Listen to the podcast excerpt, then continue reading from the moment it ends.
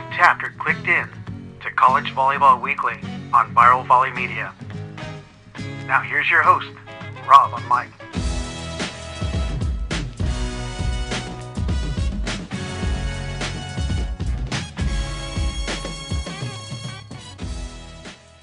Good day, all, and welcome to yet another episode. It's episode three of our 2024 NCAA Men's Division One Two volleyball season. It's episode 203, College Volleyball Weekly. I, I gotta get used to saying this. Men's Top 20, which sounds awesome. So, uh, with me, as always, go left to uh, right on my screen. It's Jay Hosack of George Mason, Brad mm-hmm. Rostratter of UC San Diego, Dan Friend of Lewis, and Theo Edwards of CSUN. Good day, gentlemen. Good morning. Morning, Rob. I like your other names that I've given you guys. You have the Mighty J Hosacks, the Almost Buckeye Busters, Brad Brostratter. Then you have the Denalians and then the Theoites. Those are the new team names I'd, I'd love to go with. aliens. um, Brad would like just, Brad would like a revision on that. Squash that. What's that? I want to just yeah. squash that. Like, I,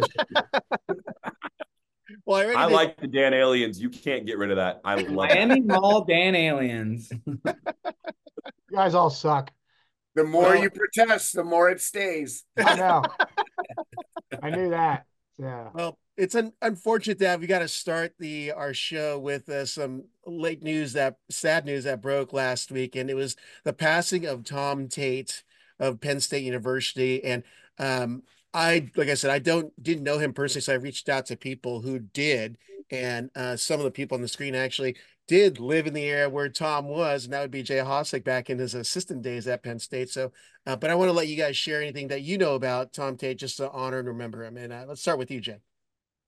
Yeah, I, I, I had the pleasure of meeting Tom when I first got the job at at Penn State, and you know his his history and tradition with that program starts all the way back from the beginning. He is the literal godfather of Penn State men's volleyball, and I know that uh, when when the news broke, I know that that Nittany Lion, you know, Nation, and all them were just heartbroken. Uh, he is a facet day in and day out there. I know that Pav continually talked to them all the time. He came up to watch matches all the time over the years, and you know, for someone who has had their finger on the pulse and helped grow the game to where it is now, not only on the East Coast, but a- across the country from the very beginning. I mean, he was there from the 70s uh, and, and helped build that program. It almost was dropped at one point, and he put together a campaign and brought a whole bunch of people together and got it to move on to varsity status and, and keep the program. And obviously, you know, the success over the years, but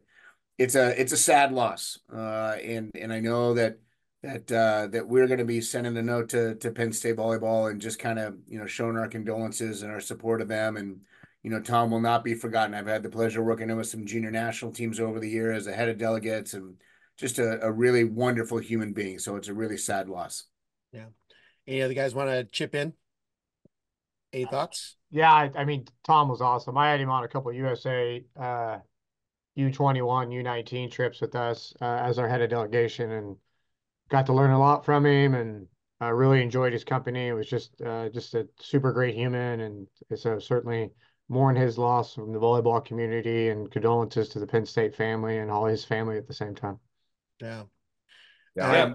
I, I had no idea who he was, and looking him up when seeing that, and you think of Penn State, you know, and you think of Pav and Russ Rose, and just seeing that like he paved the way for those guys and all the success of the program, it's it really speaks to the history and um, it speaks uh, the work that he had to do during that time to get things rolling. So um, it was really cool history lesson for me to get to learn about him and obviously thoughts and prayers to Penn State and the Tait family. Um, that's a that's a legend right there.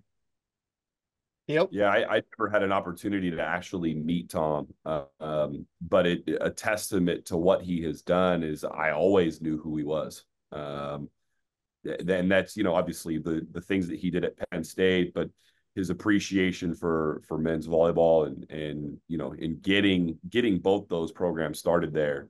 Um, it just shows, uh, you know, his legacy absolutely will live on in, in the sense that he he really had an impact, and there's a lot of people who who have done a lot for our game, and and um, I think that it you know goes without saying that they need to be remembered. So it's definitely a, a hit for the volleyball community. Well, I learned some things because uh, you know Pav sent an audio file before he went on broadcast on Saturday night, so I'm going off of memory. But uh, Tom Tait was a All ACC high jumper at the University of Maryland, from which he got his bachelor's degree in 1959 went to Penn State to work on his master's and PhD there, was called in or reeled into the track team. And a couple women said, Hey, can you coach our volleyball team? And uh, this is per Pat. He knew next to nothing about volleyball, but learned enough to get the program going. And then a few years later, the men asked him to do the same thing. Uh, and from there, it's all she wrote. Influenced the state of Pennsylvania volleyball right there. So look at the impact of one just saying, you know what, let's do this. Let's see what we can do. And uh, you know, first, I mean, when I really started following the game, I'm going to date myself here. I remember seeing Javier Gaspar at Penn State in the national championship. I think it was '84, and uh, I guess Tom Peterson was a coach that was right before Pav, correct? Uh, historically, so I mean, I, look at all the names that have gone through those programs and then I guess the club programs really started to pick up in that area. And think of all the players that have come out from that and the influence that he's had in the entire U.S. volleyball, if not the world, because they did have international players too at the time. So, um, you know, again, as as Brad so uh, well stated, uh, prayers to the Tait and Penn State families, and uh, we were thankful we were able to uh, see the work of Tom Tait and see how that continues to grow, being that, you know, volleyball has been growing so quickly and is some of the high energy and highly enthusiastic sports. So um, with that, uh, let's go ahead and move into our, our week of action, uh, which there was a lot and uh, some doled out some upsets, others received upsets, and uh, some just, you know, put out a great fight, but came up a little short. So let's start with uh, you know Dan is in that thinking position, and he's got to be happy coming off the five set victory over BYU. So, what matches beyond beyond your own, if you want to mention your own, you still can, caught your eye last week? Well, I, I think I'd be remiss not to mention uh, Mason upsetting Irvine. Uh, so that was uh, pretty cool and uh, pretty stoked for Jay and his group, and uh, they really put together a great match. And uh, I didn't get to see it personally, Rob, but you were there. Do you know what I mean? And so like, uh, but uh, but that was what I want to mention. So kudos to to those guys, and I think they were coming off uh, that Santa Barbara tournament. So uh, I think they took that as a learning experience and put one in the bag, which I think will pay dividends for them down the road. And so, uh, and then Stanford, I was watching Stanford because Stanford played Loyola. They had the doubleheader. Uh, Loyola rolled in maybe not the, their strongest lineup. Then they rolled in that stronger lineup. Uh, and Stanford came out with that win in five. Uh, and certainly their, their go-to guys between Rotman and Wagner and Litsky setting the offense. Uh, and then you saw them play Santa Barbara twice. Uh, and again, the same list of guys, and they they beat Santa Barbara in five. And Santa Barbara, uh, we were wondering how that test would be a little bit, and then uh, Stanford won again. And so I think you're seeing Stanford put themselves in that position that you know, they're in that top 10 mix and may may head towards the top five before we know it in terms of how they're competing and kind of how they're playing from that standpoint. The other one that I'll mention, maybe lower on the radar, might have, I wanted to see how Lindenwood was going to do against GCU. Um, and then GCU came out with both those wins because uh, Lindenwood's got uh, some older guys. AJ's been there for a few years uh, and some pieces. Um, and I was wondering how they would stack up with him. But GCU stayed pretty steady uh, in terms of how they were competing and those same guys producing the numbers that they need to. And Probably my last one I got to throw is like Harrington with 13 aces against Queens. so it's just ridiculous. Do you know what I mean? Yeah. And so in terms of that, from that standpoint. So, so, so that was a little bit of mine. I know there's, there's a ton of volleyball and a ton of stats. So, but I'm sure the rest of the guys will cover it all. So, well, let's, let's let them add on to or critique your choices, Dan. Any, any thoughts on Dan's choices, you guys? oh, wow. Silence. Whoa no, I, I, actually think I, I actually think uh, the the first one he mentioned, the Mason victory, which which was obviously a, a fantastic win for for George Mason, but uh, it stirred some some roster changes, and we, I think we talked a little bit in the in the text thread during that Mason match. We saw some really creative volleyball, and uh, we saw at one point Nolan Flexen in the middle uh, in set five. We saw some some just really really creative things, and and I think the the conversation that we all had was that in women's volleyball you do sometimes see this, but it's rare. Um, and and oftentimes the reason you do see it in, in the men's game where you have an outside hitter that can go and be in the middle spot, or you'll see guys switch sides in the blocking schemes, guys playing different roles, different positions, is because the the a lot of times the depth is not there, right? Sometimes your your tallest, your most athletic players are your tallest and most athletic players. Um, where on the women's side, you know, due to the the increase in scholarships they have a little bit more depth and potentially more size and that next player that can go and do it and go and get it. Um, and so it was fun to see. But then obviously after that match takes place, Irvine has a setting switch, and Brad Stewart now is is starting to run the offense and uh, and doing a really really nice job. Obviously, they had some some nice wins later in the week, and um, yeah, so I you know I love to see, especially early on in in the volleyball scheme of things that as some losses and some wins start to happen, you start to see guys getting opportunities, roster changes, uh, you know, other players getting a chance to step up and and make a difference. And we're starting to see it already. It's fun. Uh, Brad, do you have anything to add? No, just continuing kind of the UC Irvine conversation is one of the matches that stood out to me, or one of the moments that stood out to me was Hilir Henno setting the Big West service aces record. And, um, you know, Ben Harrington gets 13 aces and then Princeton faces off with Irvine, what, a couple nights ago. And then Henno has nine aces and continues to add to that record. And, um, you know, it's something we've talked about extensively on the show last year and early on this year. But I, I think that performance and that, you know, thinking about he still has lots of time to continue adding to that record is uh, rather remarkable and pretty impressive. Um, yeah. And I think uh, that match was a, a really good display of what he can do from the end line and and the uh, stress and pressure that it puts on the opposing team's receivers.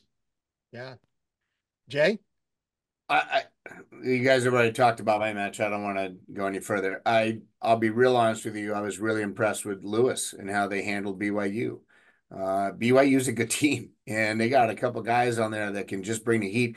He, he's an unsung hero um, Capono Brown's got a cannon for an arm. That kid, that kid gets some velocity on his serves and on his swings, and it's it's not exactly your prototypical arm swing. There's a little bit more arm to it than there is, you know, the torque and all that stuff. But man, oh man, can that get on it?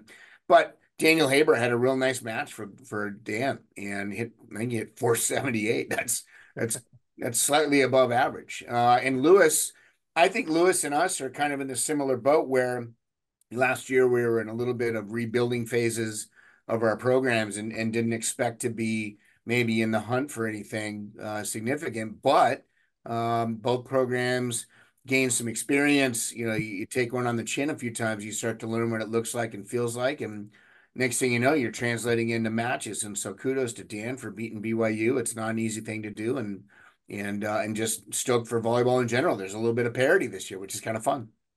Yep. Well, let's go to uh let's go to Brad's uh matches he's watching in week two. Yeah, I mean, uh, we didn't get to watch a ton of, of volleyball, but uh, being able to go back and look at the stats and look at everything, Dan hit most of those matches that were pretty good. I think obviously the BYU uh, and Loyola matchup, nine versus 10 and going five and being 15 13 in the fifth was a great demonstration of top 10 volleyball and and some great performances there.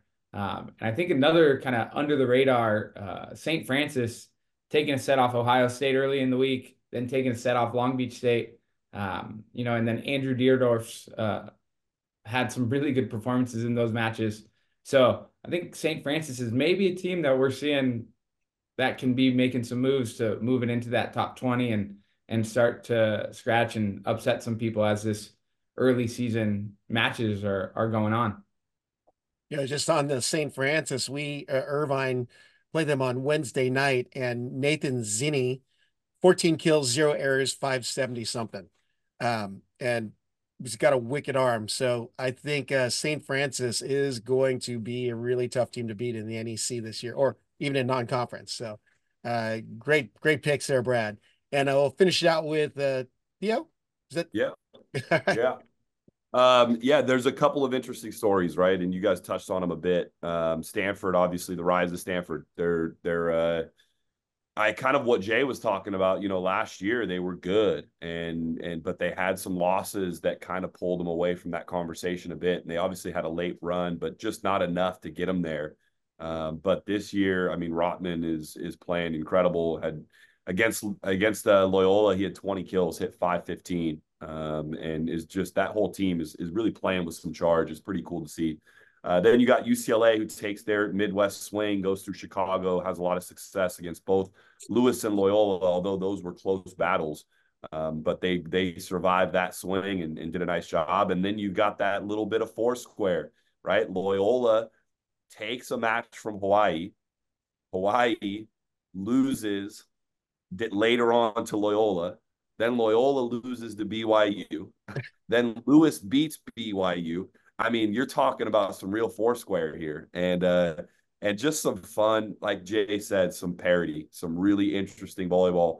A lot of really really talented teams, and it's really exciting for me, and I know for our game when you start to see a lot of this action and you know, at this, like we've talked about, the reason we're at that top 20 is anyone can beat anybody. It's any given night, and uh, it's a lot of fun. This was a great week of volleyball. Yeah. Well, let's bounce over to Jay. You're asking me what matches I'm watching? The ones that that caught your eye, the results, even even the Irvine Mason one. That's okay, Jay. No, I'm not going to talk about that. I, I, I, want to talk about the hot teams this week. You know, every year it seems to be there's a little there's a, a group of teams, a couple of teams that, you know, for a few weeks at a time become the hot team at the moment. I think I think Stanford is that team at the moment that is the hot team to watch. Um, they've had a couple of good wins. I think it was Kosty's first win in Santa Barbara in like 10 years, which is wow. very strange to me. Um, but uh, always nice to go back to his alma mater and get a W. I think Lewis is a hot team right now. They've they've shown that they've got some pieces. They've shown they've got the ability to beat big teams, uh, and and where that goes from here, um, obviously remains to be seen. But you know, I, I have no doubt that Dan the Dan aliens, if you will, uh, are uh, are going to go out there and give it their all. Here's a team that I think people are not going to pay attention to, but you should. Long Island. I know they went into Long Beach, and I know Long Beach handled them. They've got some weapons on that court, and they're they got a little outside hitter who is just banging the snot out of that thing.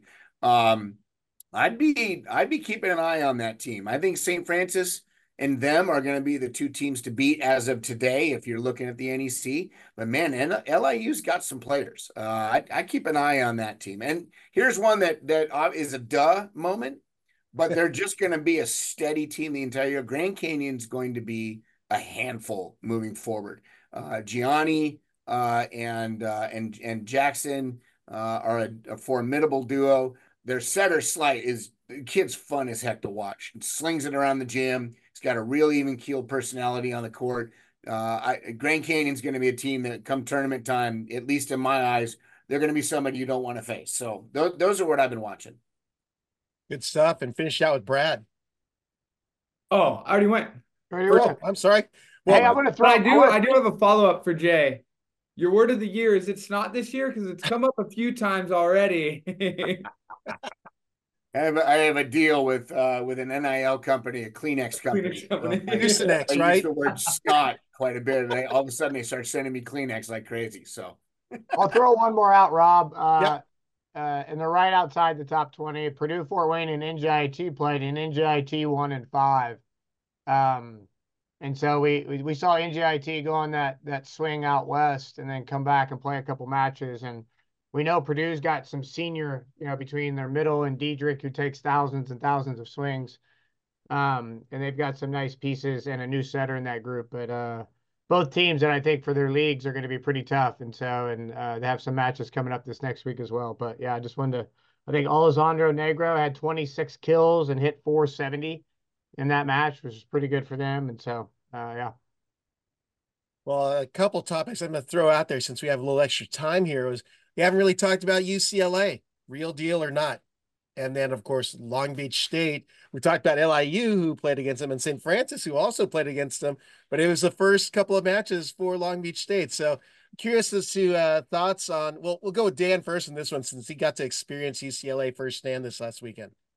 Oh, UCLA's the I watch them on paper and they're or watch them on video and they're really really good, and then playing them in person they're really really good. So I, I think lots of pizzas, lots of depth. Uh, I think he's trying to figure out the their libero and what that piece looks like. I think Knight played it um, partly because they might have had something going on knee wise, but he still wanted him in the lineup.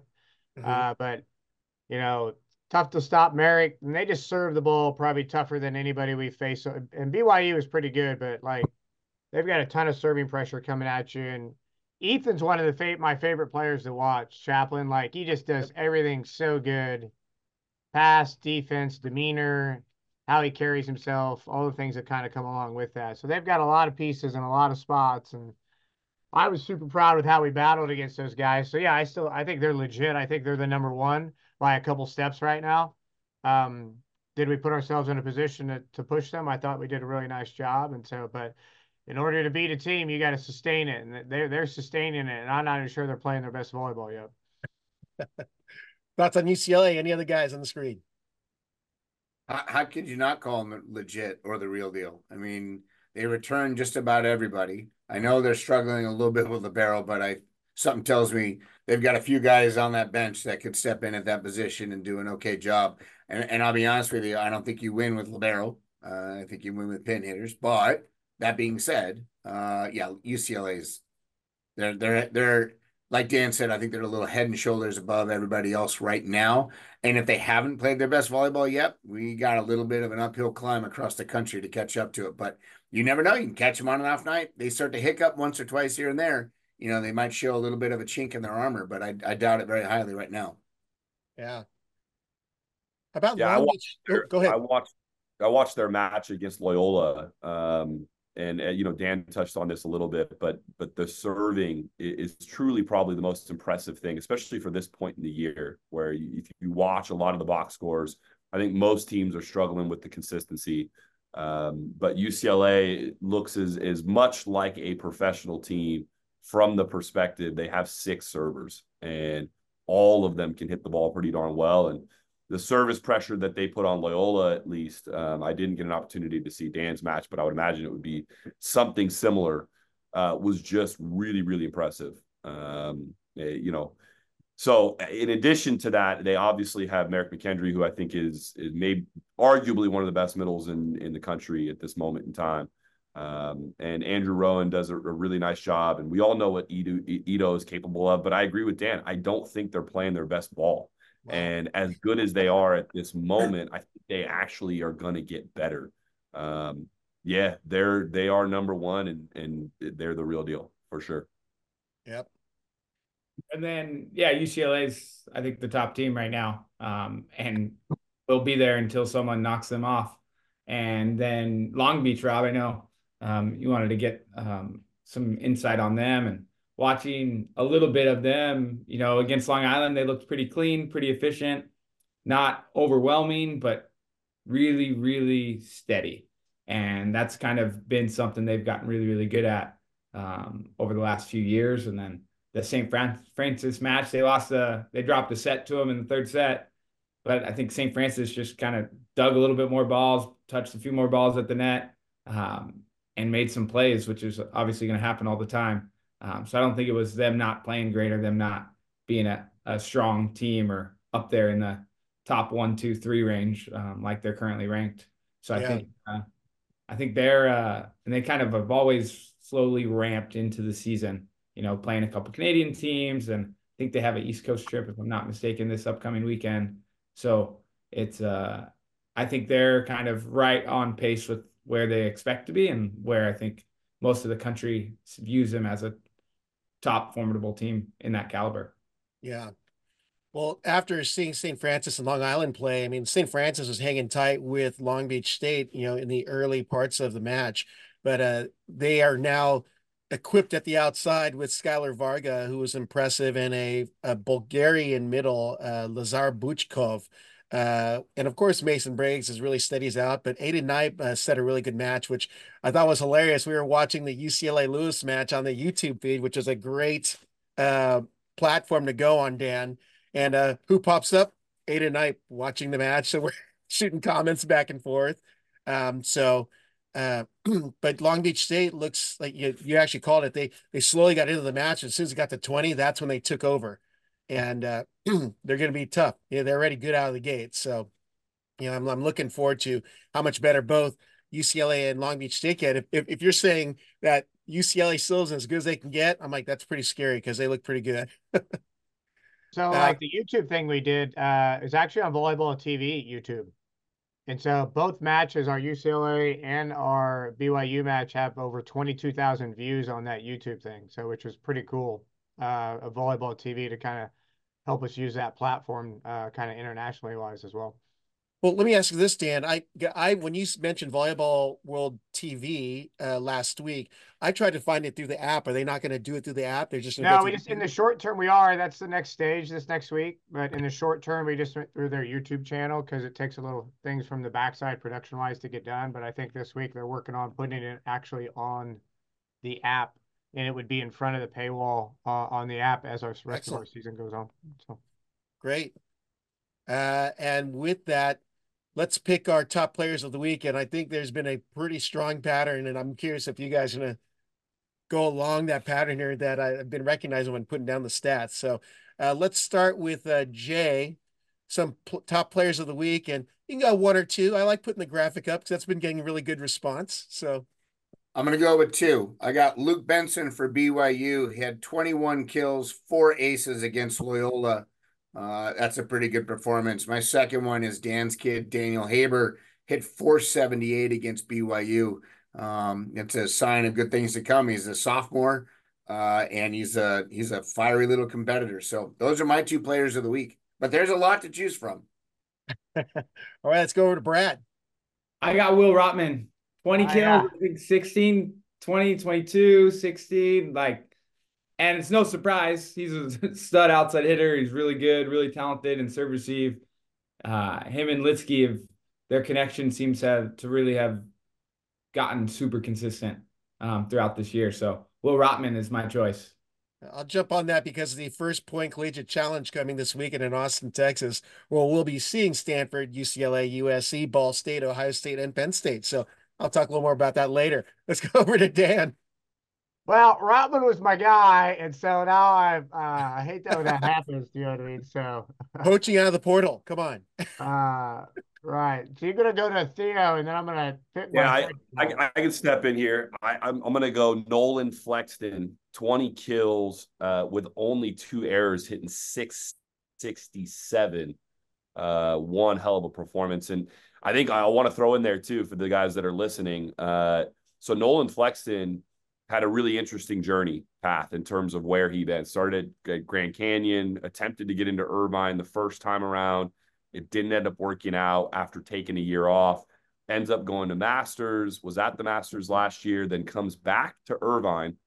And for the last however long, that was a, if you went to three, four year universities, you had to sit for a year. That was that has been the rule for a really really long time. Um, the NCAA just passed, uh, you know, in the last month or so, uh, that now if you transfer, they're pulling those restrictions away. As long as you're eligible, as long as the academics are there, uh, they're allowing you to go ahead and, and compete. And so Nolan Flexen, uh, one heck of a volleyball player, we would we wouldn't be seeing him right now. Um, and with these rule changes, he's able to get out there and and obviously make his mark and and he's having having a you know obviously a huge impact on Irvine's roster. And 20 kills 667 I think there isn't a team in the country that can't use that. So that's Nolan Flexen for you. Uh, and then I'm gonna go Patrick Rogers Ball State. Uh, 14 kills against Brad's UCSD Tritons. Um, he hit 550 uh, really really impressive numbers and uh, had a great match. So those are my two. Dan, I hope I bought you enough time. You bought me enough time. So yeah. uh, well, I got two. I got Ido David. Um, his five aces against us were pretty key, and two of them came at the end of game four to kind of cinch the match. And then he had zero errors against Loyola and hit like 600, uh, which was pretty key in that match for them. Uh, and then my other one is Jacob Pasteur, and he had two 20 kill nights uh, that were pretty against key Brad. and certainly carrying. And one on yeah, Brad. Yeah, damn, what's going on? All the guys just. uh, but yeah, double double, 20 kills, 10 digs against Brad. Sorry, Brad. So, uh, and then uh, again had 23 kills, hit 514 uh, against St. Francis. So uh, pretty key in their their two victories. So I'll I'll jump in the opportunity to add on to the Brad jump on Brad moment. I'm actually talking to Jacob later today. a mini episode for First Point Collegiate Challenge. So I'm going to ask him about the San Diego match. Perfect. Yeah. no, he's. I mean, he's a hell of a player, and yeah, and even on Theo's point, Pat Rogers played great, and really all of Ball State's offense played really great. I mean, they uh they played really well against us, but Jacob, uh, he's got a, a great calm demeanor on the court and um, he's so steady, so consistent as Dan knows firsthand through the last three or four years. He's he's a hell of a player. Yeah, without doubt. Um, Ohio State looking good here. Uh, do you guys expect or suspect that there will be a lot of shifting in the AVCA poll this week as we actually meet. For all you who didn't know, we meet before the poll comes out. So, um, you know, obviously with the upset of Irvine, ouch, and then uh, BYU being beat by Lewis. Uh, was there enough uh, big upsets to, to shift it around a little bit? You guys think? I think Ohio State might jump up a spot or two. They would be the one like this, no losses yet, and you know Irvine with the loss, and like, and then there might be some move in the the mid pack like up and down between the mid and some move between the the lower pack. I think that's how you'll see it. I don't think you'll see somebody go from like 16 to 5 or something. I just think you're going to see some some small shifts in terms. That's what the 20 allows you to do a little bit too, I think, from that standpoint. So Yeah, I I'd agree with that. I I don't think, you know, in days of old you might see a little bit of the bigger jump, but the the you know, being on the voting committee, you know, you're looking at 20 teams now and you're looking at two, three game match weeks where a lot of those teams maybe one, two, lost one, maybe one, one big one, but lost two, uh, or maybe, you know, one lost one. Like there's all these things that are happening and they're all happening to each other with the exception of the top three, four, five teams. Uh, so it's making the voting really uh, important. And I, and I don't mean important like in the grand scheme of things if a team doesn't get recognized, it's it's a tragedy, a tragedy. But what I'm saying is, you need to be paying attention, uh, and I think there's some really uh, some good matches coming up that are going to maybe shuffle the deck a little bit more in the coming weeks. But the fact remains is it's awesome to see, uh, and it's giving you know these teams a little bit of a fighting chance when they see a number next to their name, even if it's number 19. You're number 19. That's not a bad place to be. So uh, it's pretty it's pretty fun to watch. That's a great point because actually watching some of the matches, like uh, use Brad, not jumping on you, Brad. Actually, to commend you on this one, but let you see how good the teams are. They're battling the top teams to five sets and going deep into the fifth for a decision to happen. And I think, like for instance, UC Santa Barbara is going through that right that uh, through that right now. They're battling up 2-0, lose the next two, battle in the fifth, and lose it, and you can't discredit that team. I, I agree, and, I, and I'd love to see something come down in the future. I don't know if this is ever going to happen in men's volleyball, but it'd be pretty cool to see. Kind of like how hockey does it uh, overseas. If you win in three in their gym, you should be awarded a certain amount of points for that win. If you win in three at home, maybe not as much. If you win in five in their gym, if you win on a mm-hmm. neutral court, if you lose at home, it, all these things should have some kind of a point system attached to it so that you could really start to see like, well, that's not an easy win for that team, or geez, that team should have, you know, should have been a little bit better than losing at three, you know, on at home. Like there's there's all these things that could give a little bit more in depth perception as to what people are seeing and teams can do. Yeah. Oh, It's actually interesting, Jay. That's you know that's obviously how it's done in professional, right? Overseas and in all of the all of the big leagues, you get points for how many sets you win. Um, and so it, it, helps it helps really clarify the standings. Uh, and going to five is is something you'd be rewarded for because it's much better than losing in three. Um, just to give you guys a little bit of insight, the Big West, we are actually testing that out this year behind closed doors and looking Not at anymore. how, You opened it. Yeah.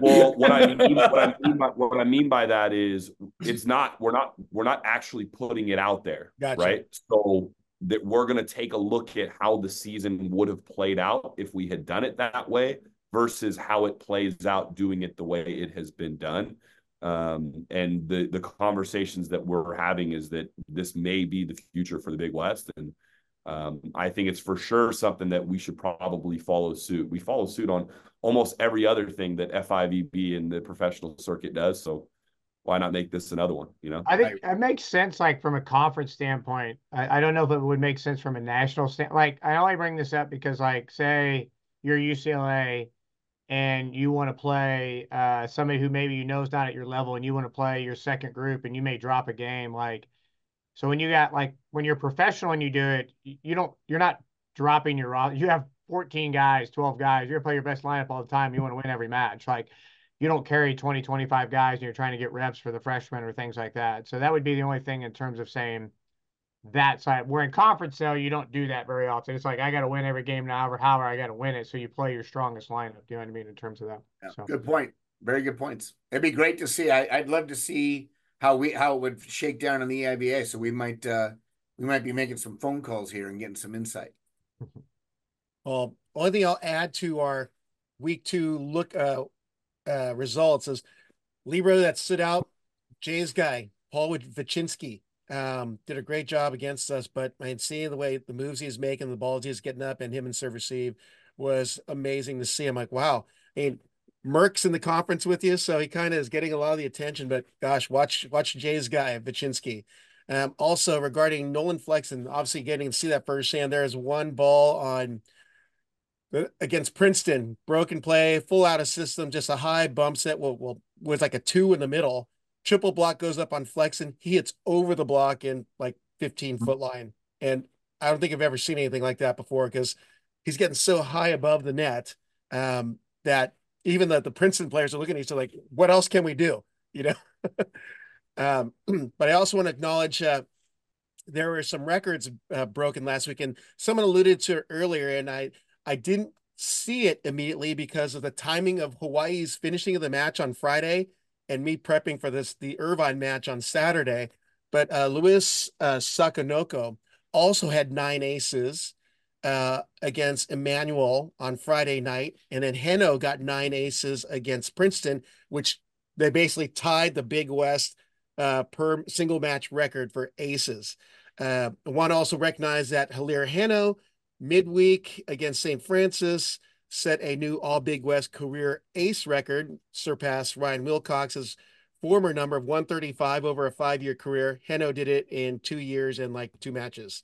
So, and then he ended up getting nine on Saturday night. So, uh, a lot more to go for Heno. So, great work by all those individual athletes that played well. And telling you, Sakanoko, that is one boy who can hit the spit or snot out of the ball.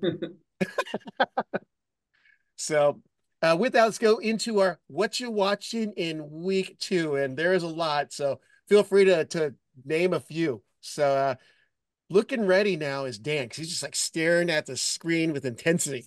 well, I don't want to take them all, but we're I'm going to bring up the first point challenge. Like, I mean, it's you got uh, Ohio State versus UCLA, you got Ball State versus USC, you got Penn State versus Stanford, uh, and then the second round becomes Penn State versus UCLA, Ohio State versus USC, and Ball State versus Stanford. So what? Talk about some. Hopefully you're there, Rob. Like talk about some great volleyball. like uh, well, you know, I don't want to go away from your picks, but um, I, I, wanted to to com- somehow communicate the importance of that event at the is it the Southwest uh, regional qualifier for boys club volleyball, right? And because Texas doesn't have high school boys volleyball, and the fact that this is being held there, it's a very could be an influential event for the area.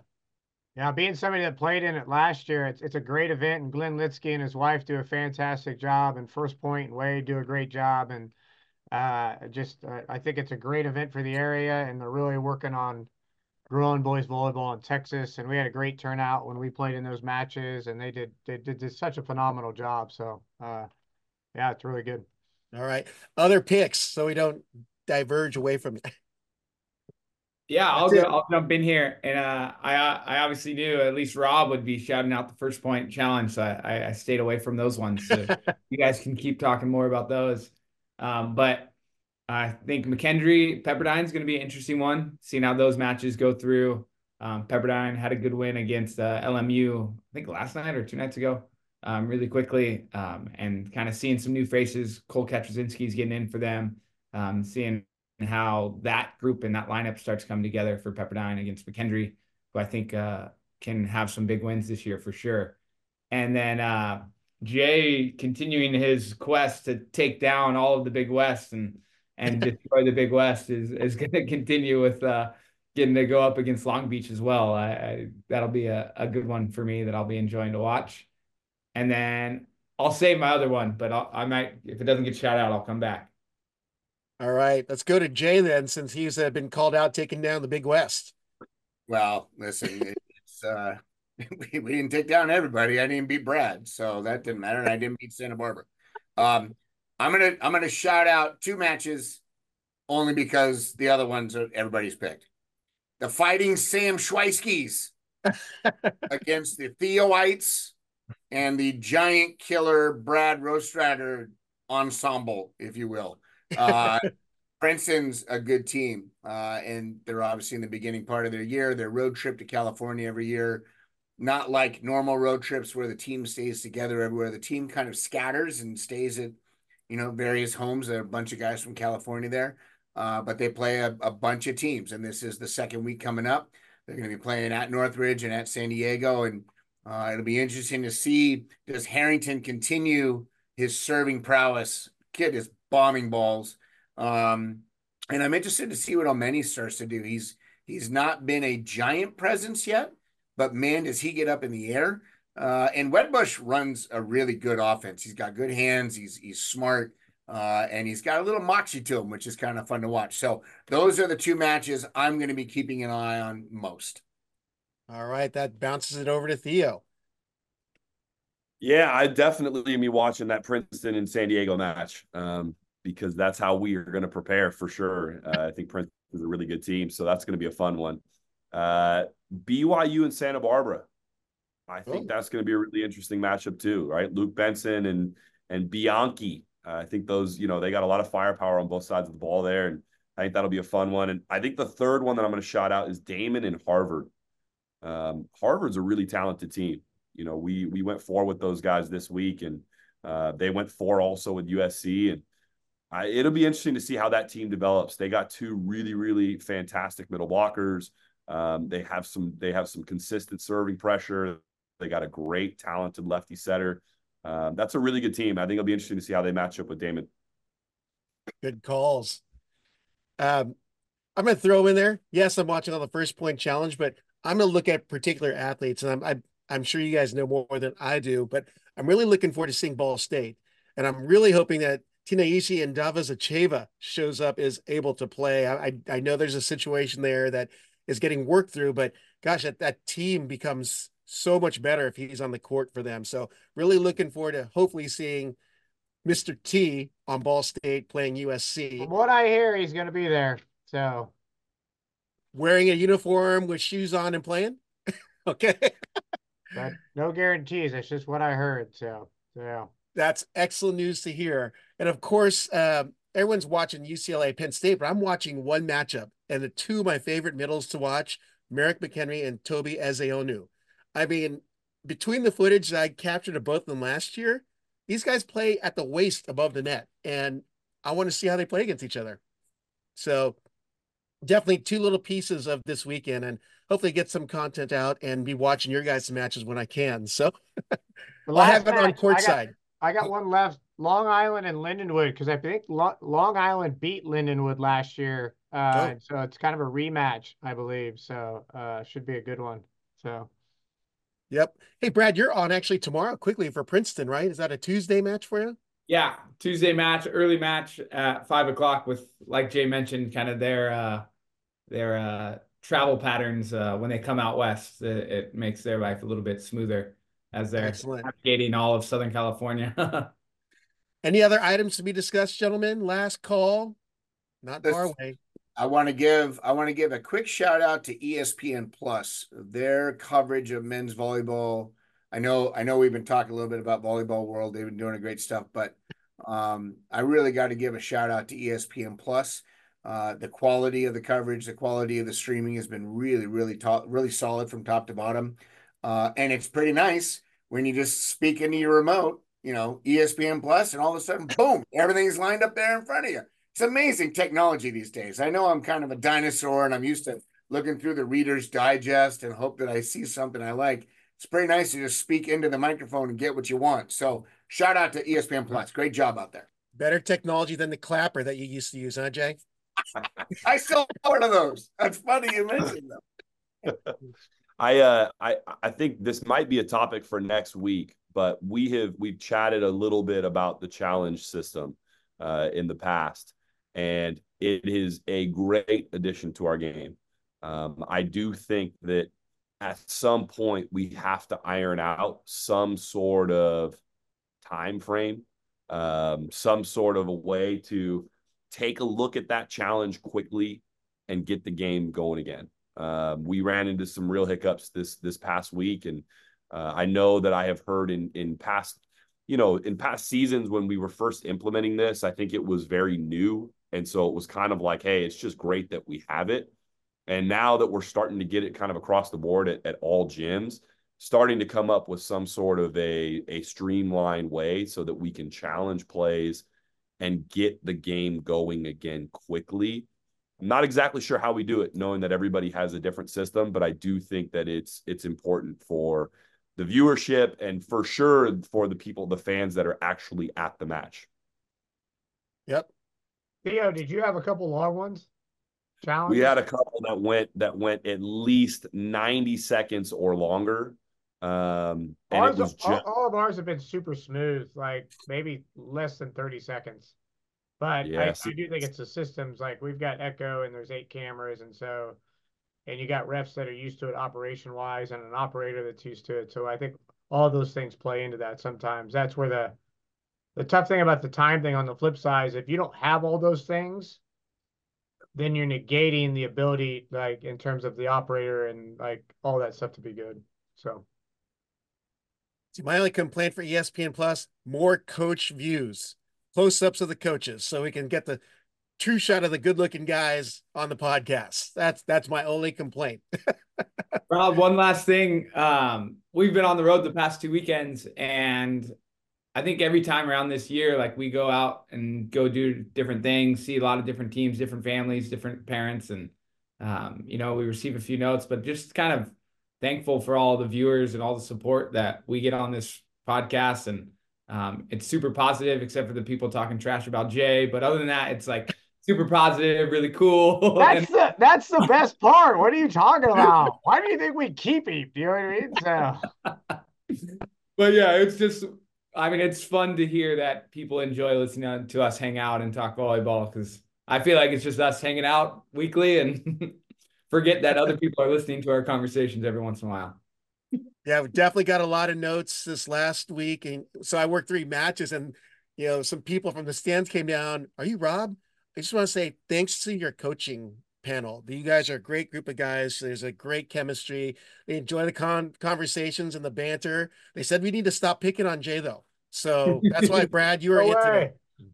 But uh, but on that note, like Rob makes this so easy on us, and we didn't get, I didn't get to watch a ton of volleyball this weekend, and Rob has it all broken down so that I can come into the office 30 minutes early, look through everything, and at least pretend to sound like I know something that happened this weekend. Um, so thank you, Rob, for all you're doing for that, and all the compliments we get is a testament to you. Honors Yeah, all I- mine. Work with guys like you guys. Yeah, I, I there's not a week that goes by during men's season that somebody somewhere comes up to me, whether I'm in an opposing gym or in our own gym, and they say how much they appreciate the show and and all the insights that we bring. So yeah, and Rob, you do make it easy for us. Thank you. Hey, you guys are the best in the game. Love to have you guys on. So, uh, with that, best of luck in week oh, three, and um, look forward to chatting next week. And uh, we'll see if we can get some other good news, some big items and some some nice topics. And in fact, if you guys do have topics you want us to you know throw at the coaching panel, feel free to DM me or even put on comments on Volley Talk. Oh yeah, I still go there. and then uh, you know, we'll love to get in front of these guys. They have a great insight and uh, experience as well. So, uh, gentlemen, good luck. Enjoy the rest of your days, and I'll catch you next Monday. Good luck, guys. Yeah, good luck. Thank you, Rob. Thanks for listening to College Volleyball Weekly. Be sure to follow Rob Aspero at the Rob on the Mic on Instagram and at Rob on the Mic on Twitter.